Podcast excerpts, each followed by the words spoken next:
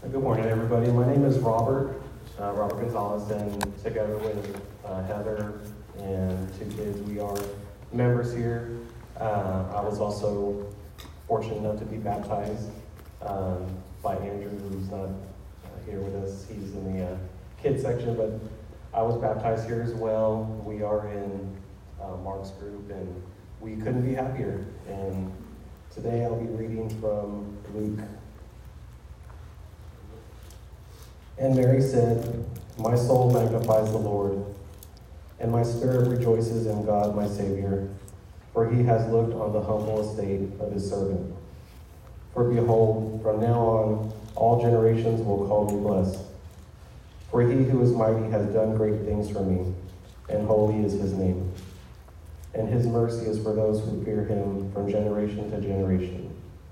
He has shown strength with his arm. He has scattered the proud in the thoughts of their hearts. He has brought down the mighty from their thrones and exalted those of humble estate. He has filled the hungry with good things, and the rich he has sent away empty.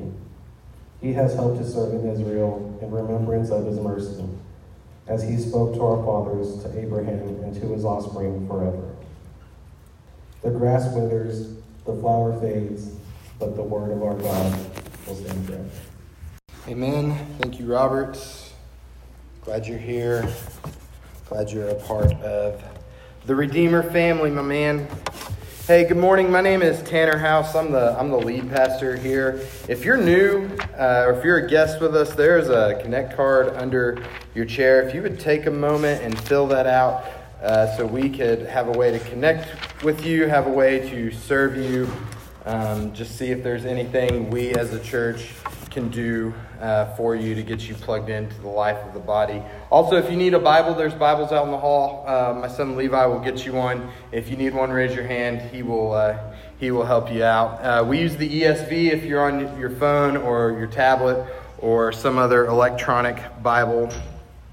Hey, so if you've been with us at any point this year, we've been walking consistently uh, through the Gospel of Mark.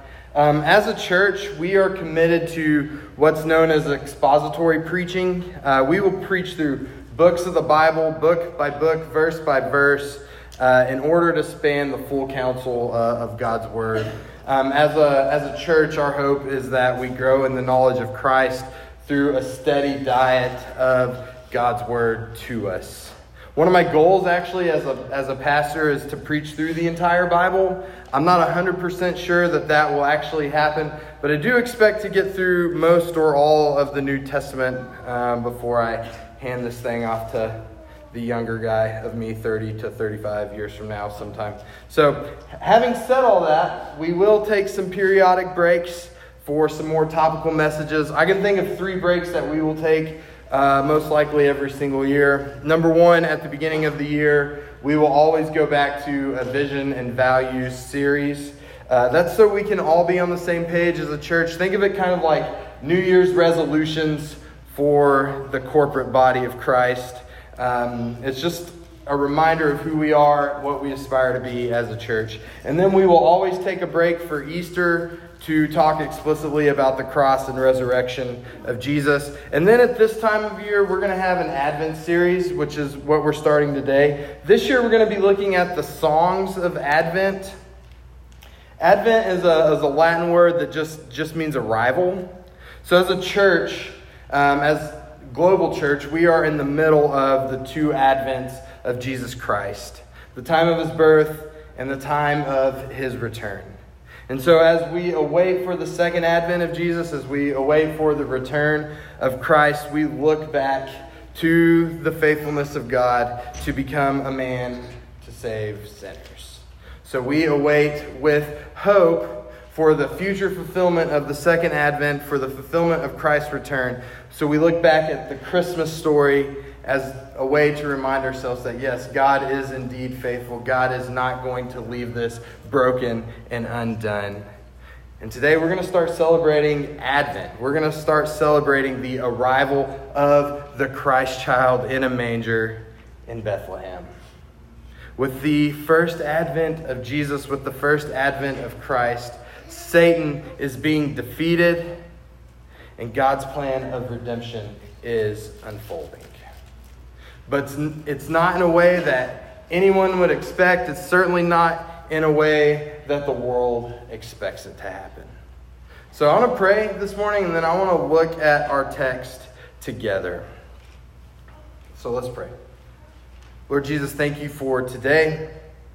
Lord, thank you that you became a man, that you became God in flesh to save sinners. Lord, thank you for being faithful to keep your promise to your servant Abraham, Lord, that this is not all that there is, Lord, that this is not going to remain broken and hopeless forever.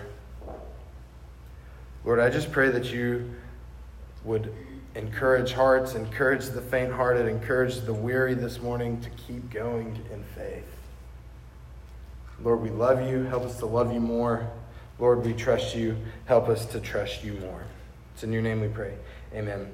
So we're going to be in Luke chapter 1. Um, Robert read verses 46 through 55. I want to read some of the previous verses just to set up the context. So if you're with me, we're in Luke chapter 1, and I'm going to start reading in verse 26. It says, In the sixth month, the angel Gabriel was sent from God to a city of Galilee named Nazareth, to a virgin betrothed to a man whose name was Joseph, of the house of David, and the virgin's name was Mary. And he came to her and he said, Greetings, O favored one, the Lord is with you. But she was greatly troubled at the saying, and tried to discern what sort of greeting this might be. And the angel said to her, Do not be afraid, Mary, for you have found favor with God. And behold, you will conceive in your womb and bear a son, and you shall call his name Jesus. He will be great and will be called the Son of the Most High and the Lord God will give to him the throne of his father David, and he will reign over the house of Jacob forever, and of his kingdom there will be no end. And Mary said to the angel, How will this be, since I am a virgin? And the angel answered her, The Holy Spirit will come upon you, and the power of the Most High will overshadow you. Therefore, the child to be born will be called Holy, the Son of God. And behold, your relative Elizabeth, in her old age, has also conceived a son. And this is the sixth month with her who was called barren. For nothing will be impossible with God. And Mary said, Behold, I am the servant of the Lord. Let it be to me according to your word. And the angel departed from her. So we have this girl, commonly known as the Virgin Mary. Uh, I used to teach this little kid Sunday school class, and I I was like a four year old Sunday school class and asked the kid one time, who Jesus' parents? And he said, Verge and Mary. And I was like, okay, well, we got some work to do. No, she's commonly referred to as the Virgin Mary, and she has this encounter with an angel, Gabriel. He shows up in her room or wherever she's at, and he says, Greetings, O favored one, the Lord is with you. And the text says Mary was afraid. I imagine so. All of a sudden, bright, shiny dude standing in, um, in our midst. That would be kind of fearful. And he says, The Lord is with you. And she was trying to figure out what the meaning of this is. What is this guy talking about? He tells her, Hey, you found favor with God. So I want to submit a couple things to you about this. Um, this is one area where our Catholic friends get it wrong. Mary is not a co equal with Jesus. Meaning this we should not pray to Mary. Mary is to be respected and honored as the mother of Jesus, but the reason she is to be respected and honored is for her faith. When we look at Mary, we don't need to see someone who is special based on her merit. In that regard, Mary is just another person. When we look at Mary, we need to see her and we need to be encouraged by her because of her faith in God. Mary is, like all believers should be, a signpost pointing to something, pointing to someone greater than herself. Man, she's the mother of Jesus, and that is a special honor that she has that is only for her. But it's only given to her by God's sovereign goodwill to her. She's found favor with God. She's found favor with God because she fears God. She's found favor with God because she is a faithful and repentant sinner.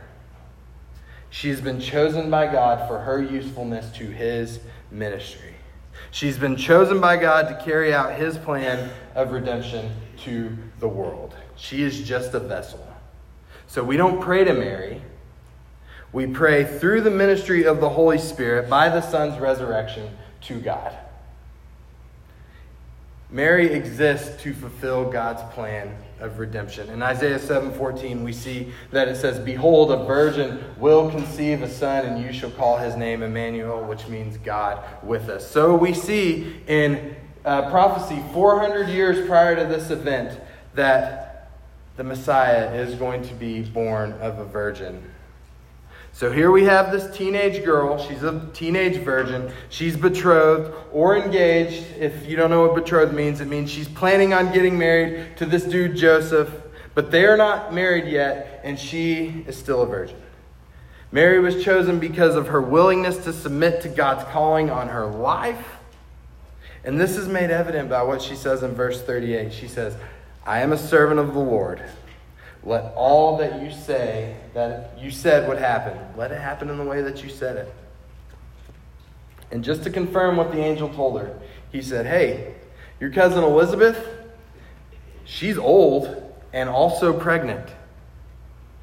Gabriel tells her this in order to increase Mary's faith. We are shown this too in order that our faith would increase. These two women had been touched by God. One was a senior citizen, way past childbearing years, and the other, a teenage virgin, both carrying children. So Mary gets up from her house in Nazareth and takes off towards her cousin's house. And look what happens. Verse 39 it says, In those days Mary arose and went with haste into the hill country to a town in Judah. And she entered the house of Zechariah and greeted Elizabeth. And when Elizabeth heard the greeting of Mary, the baby leapt in her womb. And Elizabeth was filled with the Holy Spirit, and she exclaimed with a loud cry, Blessed are you among women, and blessed is the fruit of your womb. And why is it granted, why is this granted to me that the mother of my Lord should come to me? For behold, when the sound of your greeting came to my ears, the baby in my womb leapt for joy, and blessed is she who believed that there would be a fulfillment of what the Lord had spoken to her from the Lord. Man, can you just for a second just imagine the excitement in this room? I can imagine, again, that there's probably a lot of fear. Remember, one lady is a senior citizen way past childbearing years, and the other is a, is a teenage virgin. And not only is she a teenage virgin that's pregnant, she is an unwed teenage pregnant woman in a culture that would not celebrate this. Can you imagine the fear? And in a moment, all that just gives way. Together, they start celebrating the goodness and faithfulness of the Lord to them. Theologians call this moment the visitation, but it isn't just a meeting to encourage Mary and Elizabeth.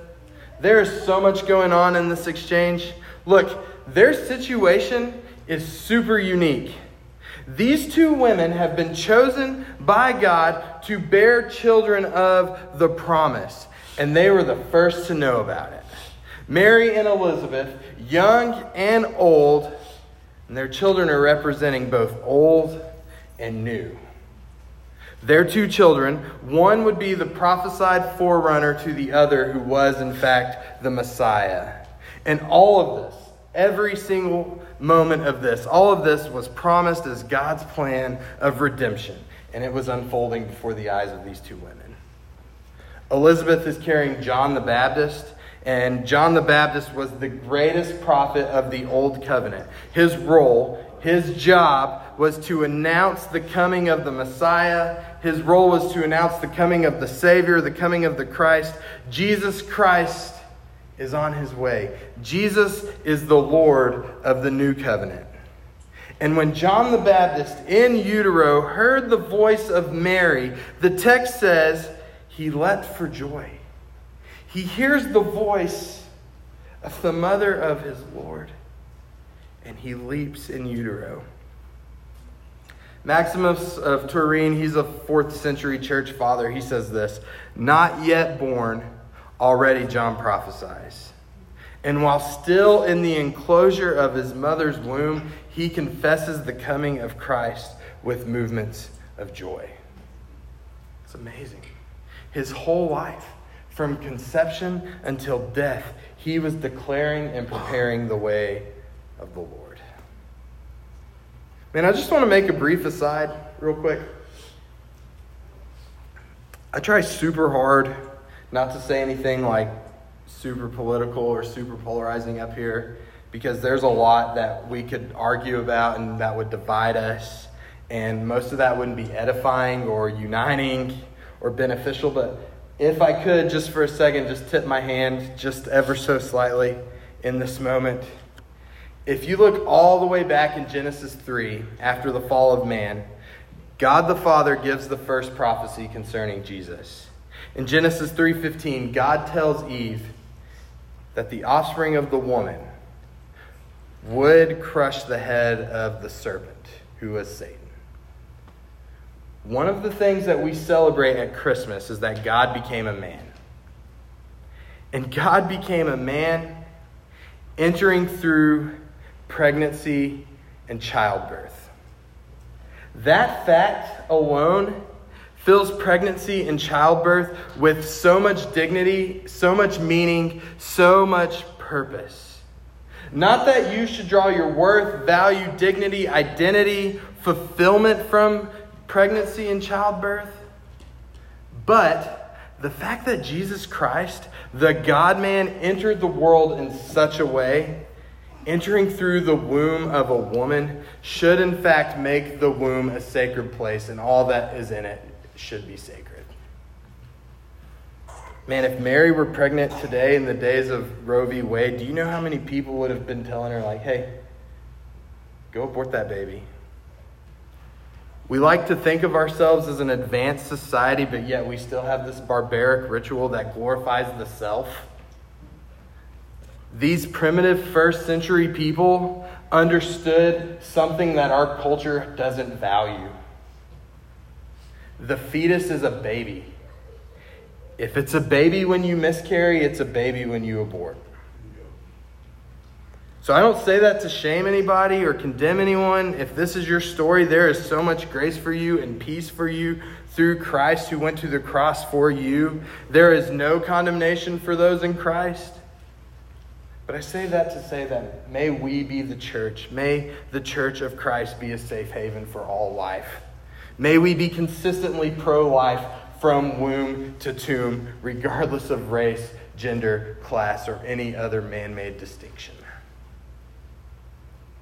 So let's get back to the text. This baby John affirms the Savior of the world. Jesus, the Savior of the world. He is in the midst of this house. And he jumps for joy inside his mom's womb. And then that moment, causes his mother Elizabeth to shout. Through the revelation of the Holy Spirit, Elizabeth recognizes that she is in the presence of the Messiah, and she refers to Mary as the mother of her Lord. And there's a lot we can glean from the faith and the humility of these two women. One commentator, Philip Ryken, says that for six months, the big excitement in Elizabeth's life had been her own pregnancy. Remember, she was old, she was barren, she had no children. But rather than thinking of her own good news, she immediately praises God for what he had done for Mary. She's not jealous. She honored Mary, the mother of our Lord, who is the most blessed woman in the world. Elizabeth's not worshiping Mary, but blessing her faith. Mary was a woman who took God at his word, and in doing so, Elizabeth is the first person to confess Jesus Christ as Lord. Uh, Devonte pointed this out to me this week, and I wanted to share it. Uh, he said, A fetus was the Lord of Elizabeth. Isn't it interesting? Before Jesus performed any miracle, before he was even born, Elizabeth recognized this is no ordinary baby. So we've seen John the Baptist rejoicing in utero, which leads Elizabeth to rejoice. And then we see Mary break into song. This is called the Magnificat. It's a Latin word that, that means magnify or magnifies. And her song has so much scripture in it because Mary knew her Bible, because she spent time in her Bible. Mary was in a state of worship, worshiping God with all that she had mind, soul, heart, and strength. Her song alludes to or directly quotes scripture from Genesis, Deuteronomy, 1 Samuel, 2 Samuel, Job, Psalms, Isaiah, Ezekiel, Micah, Habakkuk, Zephaniah. She had she knew the scriptures, man. I imagine this is, I'm going out on a limb here. Don't throw things at me. I imagine Mary would have a problem with a lot of modern worship songs that focus only on one part, like only on emotions or try to manipulate emotions and don't focus at all on sound doctrine. Mary's able to praise God with her whole person because she knows the God of the Bible. She knows him through the revelation of his word. And we would do well, church, listen to me, we would do well to pursue God in this way. Like, if you never read your Bible, you're never getting to the heart of a father. Mary writes this song. Mary's able to write this song from a storehouse of knowledge of God that she has been given by the inspiration of the Holy Spirit through the scriptures and through her faith. When we know our Bibles, it stays on our hearts and it stays in our minds. So Mary says these things. Luke 1, verse 46 says, And Mary said, My soul magnifies the Lord, and my spirit rejoices in God, my Savior, for he has looked on the humble estate of his servant. For behold, from now on, all generations will call me blessed. She says, Her soul magnifies the Lord. So consider the purposes of a magnifying glass. Uh, a magnifying glass has two purposes. Uh, one is to burn ants, and then the real purpose, which is to like make something bigger. But it's impossible to make God any bigger than he already is, right? God transcends time, God transcends space, he transcends mass and matter. He is beyond what we can think, what we can see, or what we can even imagine. So, how is it possible that Mary is magnifying God? What exactly is it that she's saying? She's wanting God to increase in her own life. She's not focusing on herself, she's focusing on God. What Mary is wanting to enlarge, to make bigger, to magnify, is her vision of God. Lord, increase my knowledge of who you are. My soul magnifies you. She's wanting God to show his greatness, not hers. In verse 48, she says, All subsequent generations will call her blessed. And that is only because of God's goodness to her. It would have been real easy and really understandable for, for her to just rejoice in her circumstances. I'm pregnant, and not only am I pregnant, the baby inside of me is God. Woo! Um, it would have been forgivable. I want to say this. I think it's okay for us, when things are good, to thank God for those things, right? But what is your response when things aren't so good?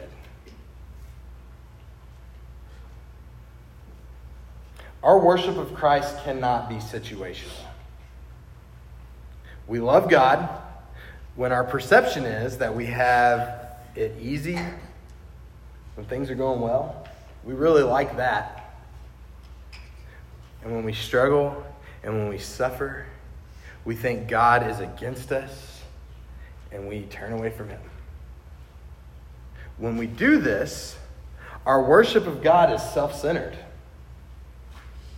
Let me show you what I mean. Look at the next verses. Verse 49 says, For he who is mighty has done great things for me, and holy is his name. And his mercy is for those who fear him from generation to generation. Mary's beginning to praise God for his nature and his character. God, you are mighty, and because you are mighty, you can and will do great things. You are doing great things for me. God, your name is holy. You are set apart. God, there is none like you. Your name is above all other names. God, you show mercy to those who fear you, and this is from now until forever, generation after generation after generation. You see, Mary is just worshiping God purely because he is God. We are not the most important things in our life. Our kids are not the most important things in our lives, our jobs, our image, our status, or anything else you want to put in that blank. When these things eclipse our view of God, when people or careers or whatever it may be take over the spot that God has rightly claimed for himself, that is idolatry. Man, we need to look beyond ourselves. We need to look beyond our circumstances to see God for who he is to see God for what He's done and praise Him just for being God. That informs the worship of God for what He's done for us. And what is it that He's done for us? Verse 50 says it again that God has mercy on those who fear Him. God has reached down from his position as the holy, mighty God of the universe and lifts up humble and repentant sinners. And through the blood of the cross and the resurrection of his son, Jesus elevates us to sonship, elevates us to adoption as sons and daughters of him through faith in Christ. And here we see the lowest of the low in society. An unwed, pregnant teenager from the worst town ever, not Odessa, Nazareth one commentator says she was a nobody from nowhere and she knew it. And to make matters worse, she's a sinner. And all of this knowledge about who she is, all of this knowledge about what she's done, leads her to praise God because through his son, which she is carrying, is her Savior. By God's grace, He looked upon our condition. And by God's grace, He still looks upon our condition and is pleased to act to save sinners. This is why generations after generation will call Mary blessed. Not because the mo- she's the mother of Jesus, which is certainly praiseworthy, right? But we call her blessed because she is seen by a God who loves her because she is an undeserving sinner who received favor and the merciful grace of God to her. God exalts the humble. Man, godly humility looks like avoiding what is contrary to God's will. Godly humility looks like faith and dependency and striving to honor God with our lives, regardless of your circumstances, whether you are struggling in faith or struggling in your life, struggling physically or mentally or in some other way. May that not lead us to anger. May that not lead us to frustration. May that not lead us to despair. And if it does, may we cast that onto the Lord who endured the cross for us. May we not think we're entitled to mercy and deliverance. What we're actually entitled to is hell and condemnation and death. And may this knowledge cause us to draw near with a humble confidence to the throne of grace. James 4:10 says, "Humble yourself before the Lord, and he will exalt you." May we humbly submit our lives to Christ and allow him to use us in any way he so chooses for his ministry and for his glory. So just as God exalts the humble, Mary also tells us he humbles the proud. Verse 51, it says, He has shown strength with his arm. He has scattered the proud in the thoughts of their heart. He has brought down the mighty from their thrones and exalted those of humble estate. He has filled the hungry with good things, the rich he has sent away empty. He has helped his servant Israel in remembrance of his mercy, as he spoke to our fathers, to Abraham, and to his offspring forever. What these verses tell us is that God's mercy is available for everyone who's repentant. I can say with some level of confidence, with a base level understanding of the science on how babies are made and born, that there will probably never, ever, ever, ever be another virgin birth. And I may never, ever, on this side of eternity, have an encounter with the angel Gabriel. But I do know God works in other ways. And we can see God's work daily. And that is what Mary's celebrating. We don't need to ask God for a sign that you are working. We just need to be mindful that we serve a God who is, in fact, working for our good and for His glory. And then we need to look around to see the fulfillment of His promises to us. Man, if we know the richness and goodness of God's mercy, we simply must admit the abject poverty of our lives. Mary speaks beyond what the Lord has done for her and what he is about to accomplish on a global scale through this baby. If you look at these verses, they're all in the past tense. Mary is speaking as if these things have already happened because when God makes a promise, it's as good as done. God was keeping his promise to Abraham, which means God was keeping his promise to Old Testament Israel, which means that God is keeping his promise to the New Testament church.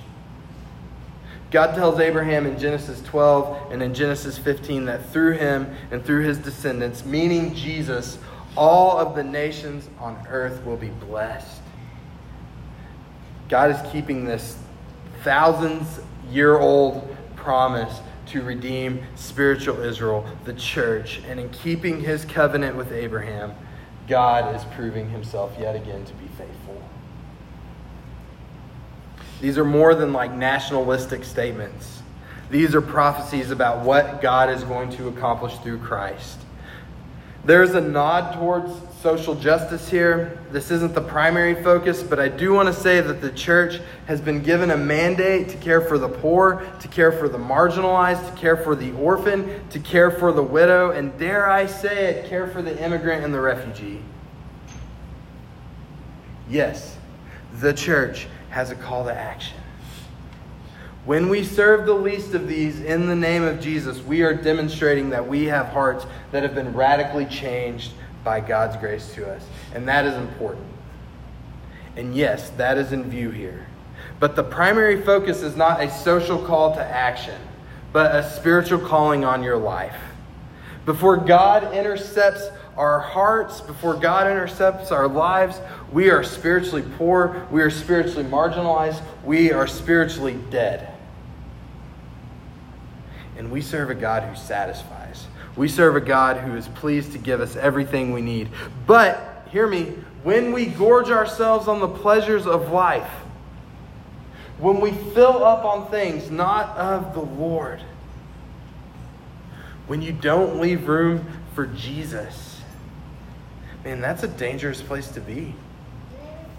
When we get to this place, we will either actively or unconsciously say, ah, I don't really need God. I mean, think about this for a second. If you were honest, if you're just completely honest with yourself or others in this room, just for a few seconds, if you took a look at your life this year or this month or this week, is Christ your greatest longing? Man, if we just kind of took an overview of how you spent your time and your money would there be any indication that you want to follow Jesus with your life? Would there be any indication that you even think you need Jesus? Would there be any indication in your life that you care about the things that he cares about? Namely, the church and where his people are gathered, or other people who don't know Christ and need to know his love to them? Or would it just look like you were trying to be self sufficient, which is completely impossible spiritually? Would it look like you were motivated by your own desires for comfort or control or power or approval? Listen, we have to approach God as hungry beggars in need of bread. We have to allow the Lord to minister to our greatest need, and that's the need for Him. If we approach God in the arrogance of our hearts, like giving Him the leftovers of our life, giving Him the leftovers of our time and our schedule and our money or whatever else, if we approach God in such a way eh, with that bold arrogance, and God's going to send us away empty. If we, on the other hand, hunger and thirst after God and for his righteousness to us that was so richly poured out for us on the cross, confessing that we know we are desperate sinners in need of forgiveness, we ask God to forgive us and change us. Man, he'll satisfy us with grace and mercy.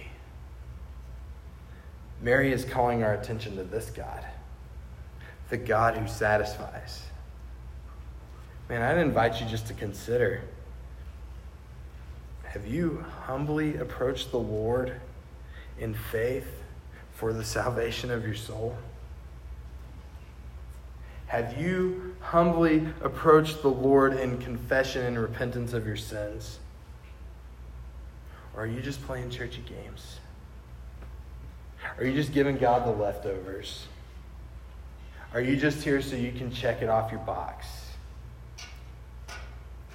May we humbly submit our lives, our whole lives, to God this morning and this season.